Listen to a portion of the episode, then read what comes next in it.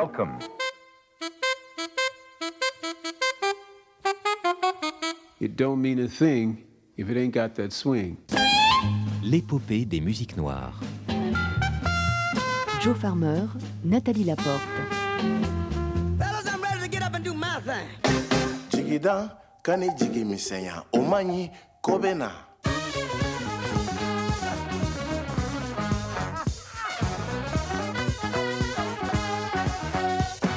it's okay. You know, it's okay. All's my life I has to fight, nigga. All's my life I hard times like yeah, bad trips like yeah. Nazareth, I'm fucked up, homie. You fucked up, but if God got us,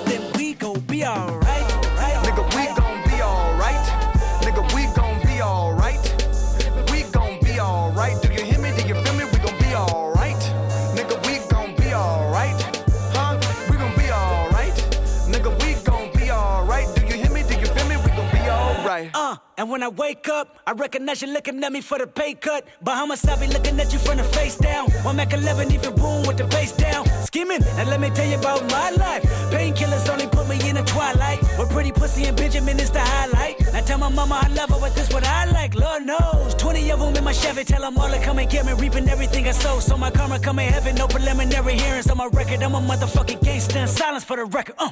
Tell the world I know it's too late.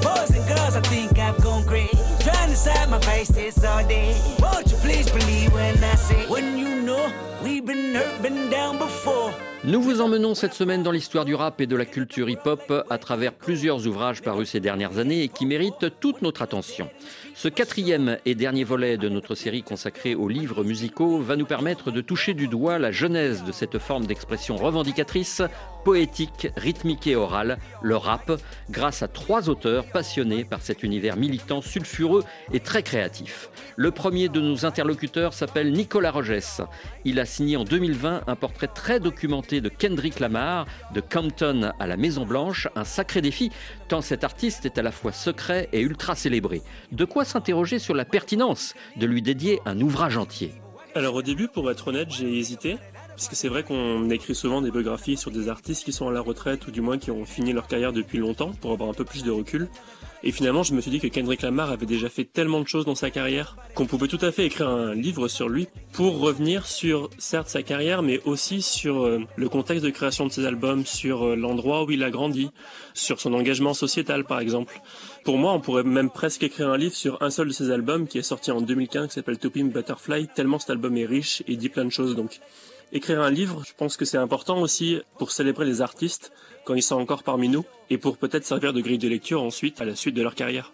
Les 450 pages de votre ouvrage nous permettent de suivre l'évolution très progressive de Kendrick Lamar vers une maturité artistique et psychologique réelle. Comment expliquez-vous que ce jeune rappeur n'ait pas suivi la voie souvent stéréotypée euh, du gangsta rap, c'est-à-dire euh, un quotidien de violence, de rébellion, de défiance envers les autorités? Je pense que hum, ça vient aussi en partie de son éducation musicale. Quand ses parents écoutaient de la musique à la maison, ils écoutaient pas uniquement du gangsta rap, évidemment, ils en écoutaient beaucoup. Ils écoutaient par exemple des artistes comme Dr. Dre, qui faisait partie euh, du groupe mythique du gangsta rap, qui s'appelait la NWA, qui était né dans la même ville que Kendrick Lamar, donc à savoir Compton, une petite ville pas loin de Los Angeles.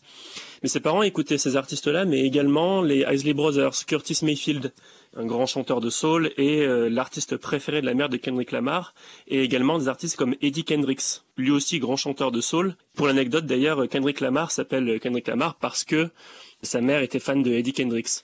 Très tôt, Kendrick Lamar ne s'est pas résumé uniquement à l'héritage de sa ville de Los Angeles et du gangsta rap dont vous parlez.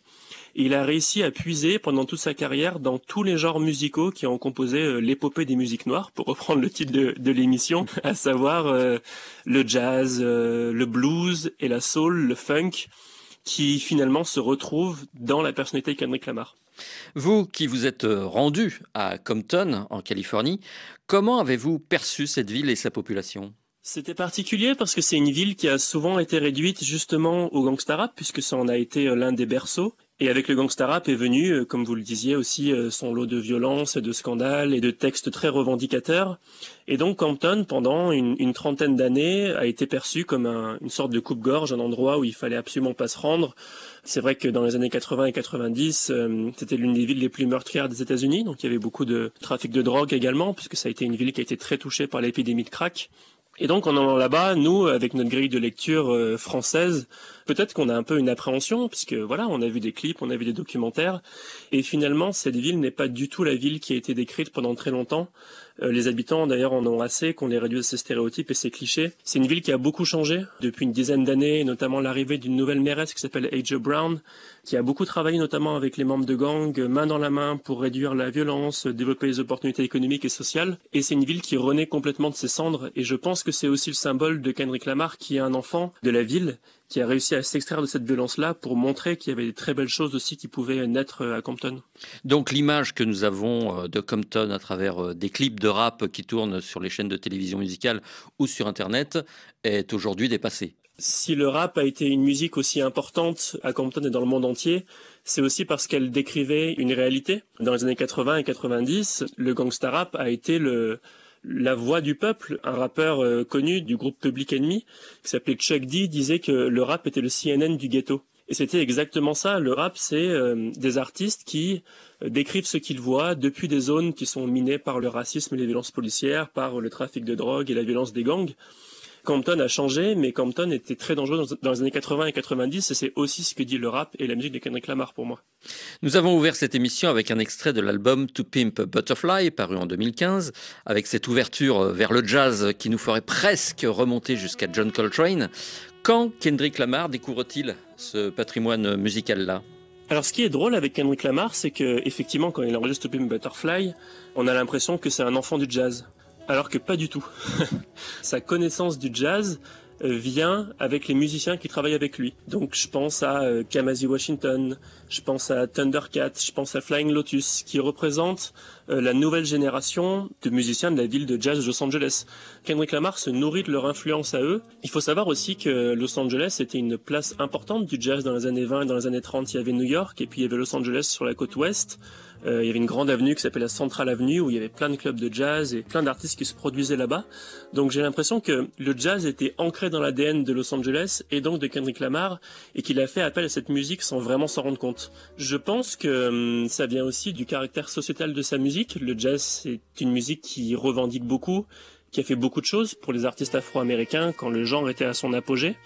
Et puis, euh, les producteurs avec qui il travaille, encore une fois, sont vraiment dans cette logique de jazz. Ce qui est intéressant aussi avec euh, cet album-là, c'est qu'il fait le lien entre le rap et le jazz comme ça n'avait jamais vraiment été fait avant. Le, le rap s'est beaucoup nourri de jazz, mais cette symbiose-là, cette alliance entre rap et jazz trouve vraiment son apogée sur Top in Butterfly à tel point que parfois on a l'impression d'écouter un album de jazz plus qu'un album de rap. Et je pense que c'est ça qui est vraiment intéressant avec cet album-là, c'est cette alliance entre ces deux musiques-là et aussi euh, les messages sociétaux qui ont été portés depuis toujours par le jazz et le rap. Des groupes comme Tribe Called Quest, qui était un groupe euh, de la côte Est, ou euh, comme De La Soul, ou comme Gangstar, qui ont été des groupes très très importants euh, dans l'histoire du rap, ont souvent mélangé le jazz et le rap et ont créé une sorte de canevas pour euh, que Kendrick Lamar euh, puisse s'inspirer d'eux. Et Kendrick Lamar s'est inspiré autant du rap de la côte ouest, donc les fameux Dr. Dre et Ice Cube, que de la côte est,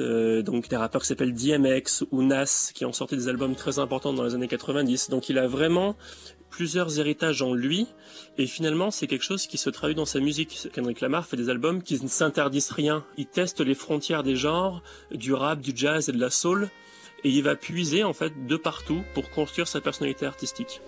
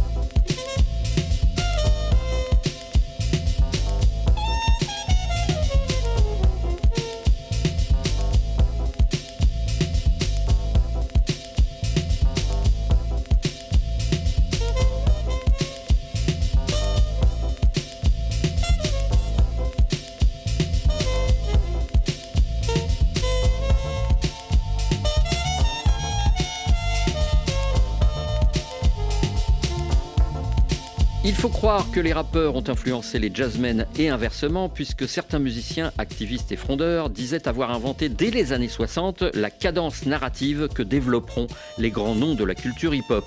Le saxophoniste Archie Shepp a souvent rappelé qu'avec les Last Poets, il était l'un des pionniers du rap il y a 60 ans. À quand remonte donc la naissance de ces scansions militantes?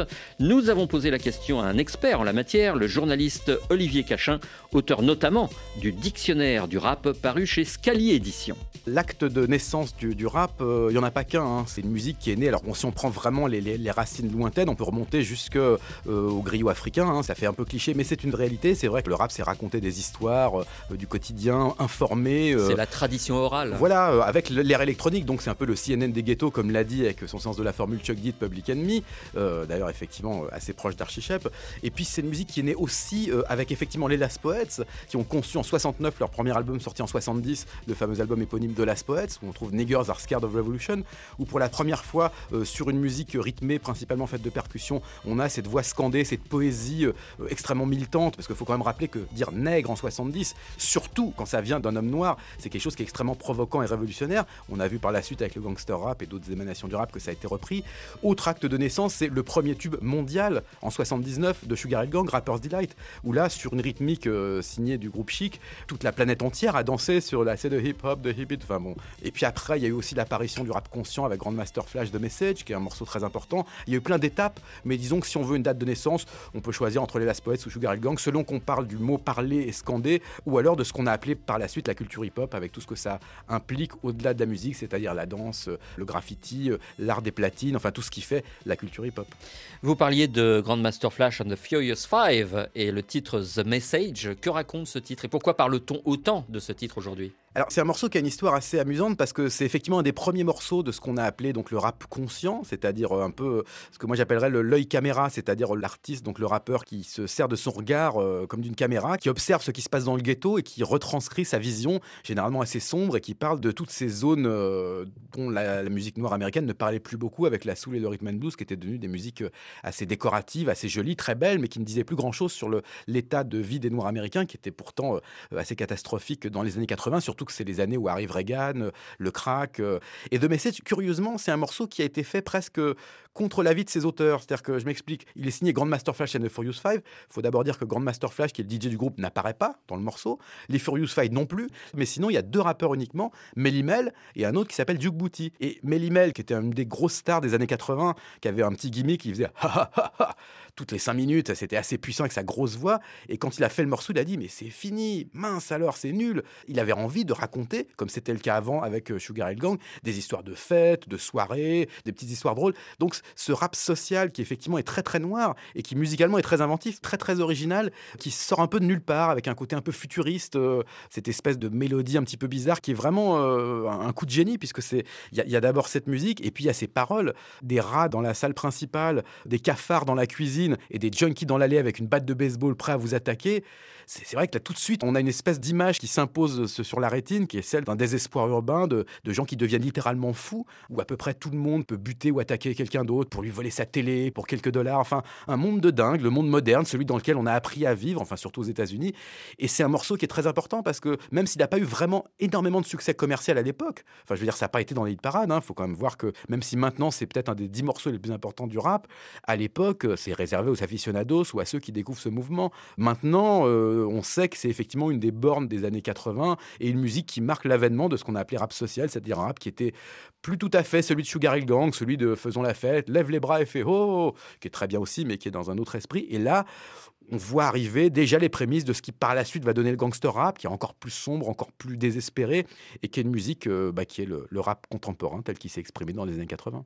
1982, Grandmaster Flash and the Furious Five.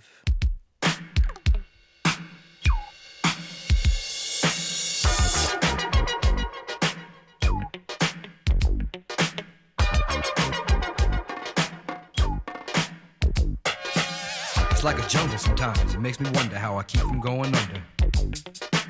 It's like a jungle sometimes. It makes me wonder how I keep from going under.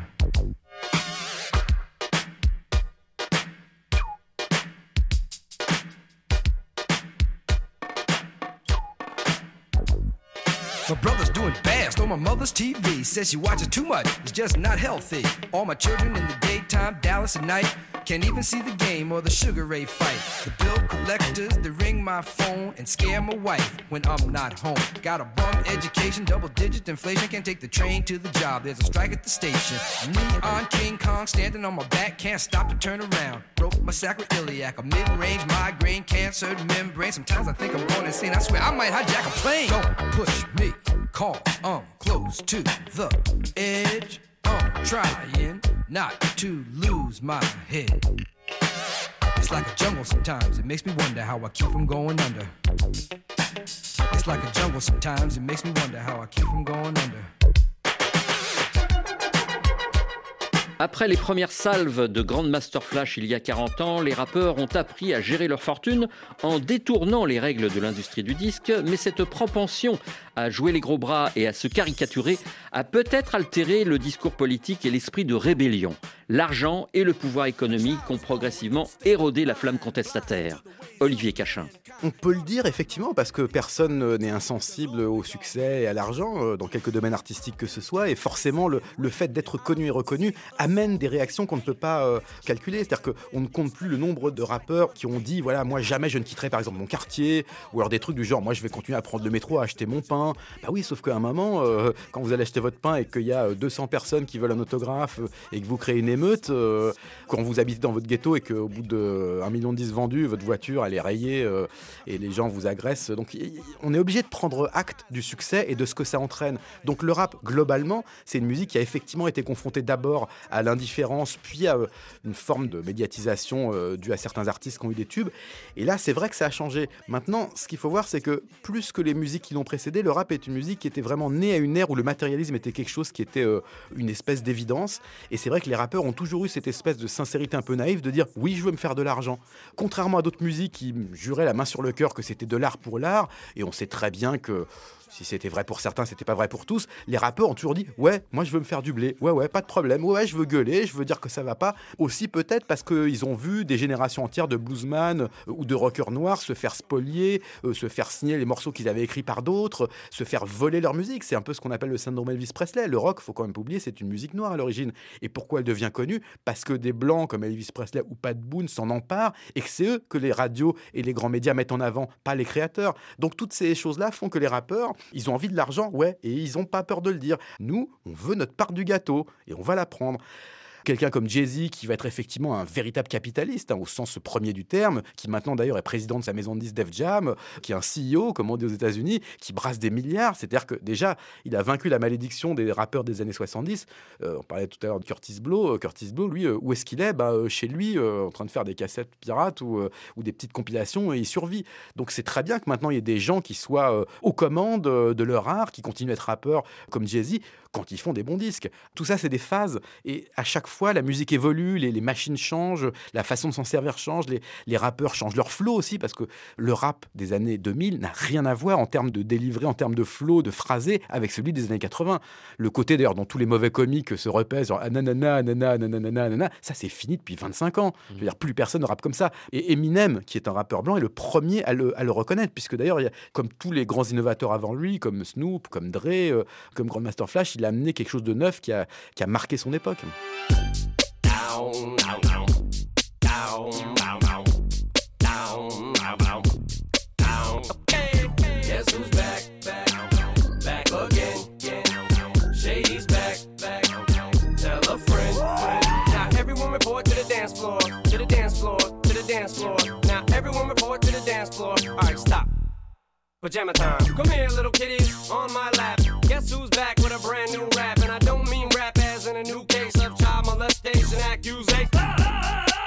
No worries, Papa's got a brand new bag of toys. What else could I possibly do to make noise? I done touched on everything but little boys. And that's not a stab at Michael, that's just a metaphor. I'm just psycho. I go a little bit crazy sometimes. I get a little bit out of control with my rhymes. Good God, dip, do a little slide. Bend down, touch your toes, and just glide up the center of the dance floor. Like TP for my bunghole. And it's cool if you let one go. Nobody's gonna know who'd hear it. Give a little poot poot, it's okay my CD just skip, and everyone just heard you let one rip. Now I'm gonna make you dance, get your chance. Yeah, boy, shake that ass. Oops, I mean girl, girl, girl, girl. Girl, you know you're my world. All right, now lose it, just lose it. Go crazy. Oh baby, oh baby, baby. It's Friday and it's my day, just to party all the way to Sunday. Maybe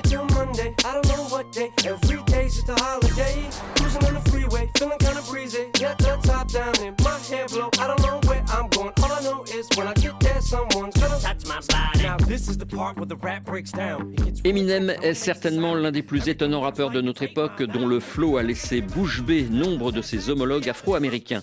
Olivier Cachin évoquait il y a quelques minutes la genèse de l'expression orale cadencée qu'il datait des années 60.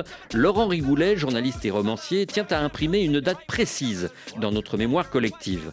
Dans son livre Brûle, paru en 2016 aux éditions Don Quichotte, il ose la date du 11 août 1973. Dans le livre, je raconte un peu tout ce qui a lieu avant, mais le 11 août 1973, c'est une soirée mythique. C'est la première soirée donnée par donc ce DJ qui s'appelle Coolurk et que on considère maintenant communément comme le pionnier du hip-hop. C'est une soirée totalement banale à l'origine, puisque c'est juste euh, une soirée qu'il donne dans son immeuble dans le Bronx. C'est une fête qui est organisée par sa sœur pour se faire euh, de l'argent pour euh, la rentrée. Et Couleur, que ce soir-là, passe donc euh, les disques qui vont le rendre célèbre, c'est-à-dire qu'à cette époque-là, début des années 70, la radio américaine change, le format des radios euh, se simplifie à l'extrême, c'est-à-dire qu'on passe de moins en moins de disques. Une des musiques qui se retrouve un peu marginalisée, c'est la musique noire, notamment celle que James Brown, à la fin des années 60, popularise, qui est le funk, c'est-à-dire une musique très noire, basée uniquement sur le rythme, qui est la bande-son à l'époque de ce mouvement de protestation, euh, Black Panther, le Black Power, enfin toute cette expression noire. Donc on l'entend peu à la radio. Coolurk, dans le Bronx, fait des fêtes où il passe ses disques. Les gens sont prêts à marcher pendant des heures pour aller à ces fêtes, pour écouter ses disques. Et cette première soirée, elle est devenue la soirée euh, d'origine parce que les gens, euh, voilà, à un moment avaient besoin de se dire ça a commencé quelque part et maintenant ils imaginent tous qu'ils y ont été, que c'était le, le C'était une soirée. Enfin, je veux dire, les gens qui m'en parlaient euh, exagéraient tous. Euh, Ils y étaient, on ne sait pas s'ils y étaient vraiment. On entendait la musique à plusieurs kilomètres. les gens venaient, euh, sortaient de partout. Mais ça, Enfin, c'est voilà. pour la légende, on va Voilà, dire. C'était la, c'est la légende, oui. En quoi est-il déterminant ce DJ Cool Herc dans la genèse de la culture rap? Couleur qu'il est déterminant d'abord parce qu'il est le premier, mais avant toute chose, avant d'en venir euh, à ça, il est important parce qu'il synthétise tout. Il arrive à New York à la fin des années 60 de Jamaïque. Il est né dans le même quartier que Bob Marley. Il a connu l'éclosion des sound systems en Jamaïque. Il a vu de ses yeux d'enfant ces immenses haut-parleurs diffuser une musique avec des basses énormes. Ça l'a fortement impressionné. Il a vu les types prendre le micro pour parler sur la musique. Donc il a gardé ça dans son esprit.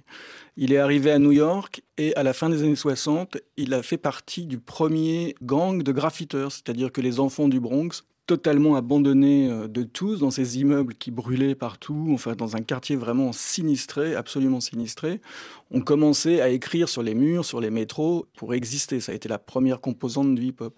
Coolurk faisait partie de la première bande fameuse. Il était danseur.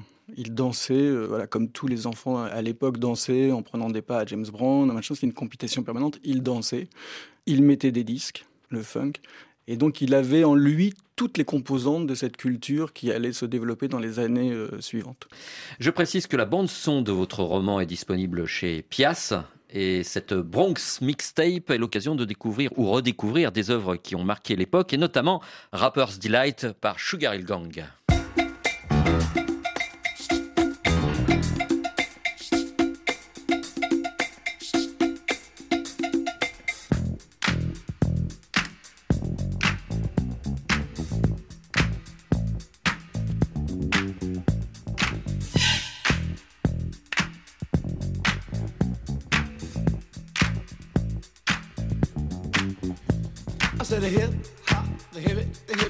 Hip hip hip hop. You don't stop the rocker to the bang bang boogie. Say up jump the boogie to the rhythm of the boogie to beat. Now what you hear is not a test. I'm rapping to the beat, and me, the groove, and my friends are gonna try to move your feet. You see, I am Wonder Mike, and I like to say hello. Up to the black, to the white, the red, and the brown, and the purple, and yellow. But first, I gotta bang, bang, the boogie to the boogie. Say up, jump the boogie to the bang, bang, boogie. Let's rock. You don't stop, rock the rhythm that'll make your body rock. Well, so far you've heard my voice, but I brought two friends along. And next on the mic is my man Hank. Come on, Hank, sing that song. Check it out, I'm the C-A-S-N, the O-V-A, and the rest is F-L-Y. You see, I go by the code of the doctor of the mix, and these reasons I'll tell you why. You see, I'm six foot one and I'm tons of fun, and I dress to a T. You see, I got more clothes than Muhammad Ali, and I dress so viciously. I got bodyguards, I got two big guns that definitely ain't the whack. I got a Lincoln Continental and a sunroof Cadillac. So after school, I take a dip in the pool, which is really on the wall. I got a color TV so I can see the Knicks play basketball. Hear me talking my checkbook, credit it cost more money than a sucker could ever spend? But I wouldn't give a sucker or a bum from the rock and not a dime till I made it again. Everybody go, hotel, motel, what you gonna do today? Is I'm gonna get a fly girl, gonna get some spring and drive off in a death OJ. Everybody Sugar Hill Gang en 1979, un bond de 44 ans dans l'histoire du rap américain dont nous avons tenté de vous narrer les grands chapitres, même si par définition nous ne pouvions que les survoler. Nous vous conseillons donc de vous plonger dans les livres que nous avons évoqués aujourd'hui. Vous trouverez les références sur le site de RFI à la page de l'épopée. C'est sur cette archive sonore que nous allons refermer le grand livre estival des musiques noires. Merci à Nathalie Laporte d'avoir organisé cette collection d'épopées dont les notes épousaient les mots de nos invités. Passez une bonne semaine et n'oubliez pas l'application RFI Pure Radio pour réécouter tous nos programmes. Dans quelques instants, le journal.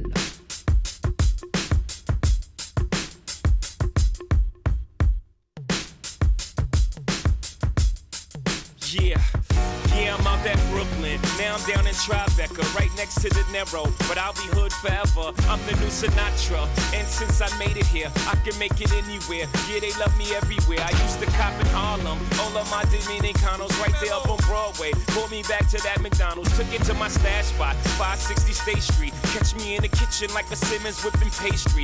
Cruising down A Street, off-white Lexus. Driving so slow, but BK is from Texas. Me, I'm out that Bed-Stuy, home of that boy Biggie. Now I live on Billboard, and I brought my boys with me. Say what up to Tata, still sipping my top. Sitting courtside, Knicks and Nets give me high five. I be spiked out, I could trip a referee. Tell by my attitude that I most definitely from.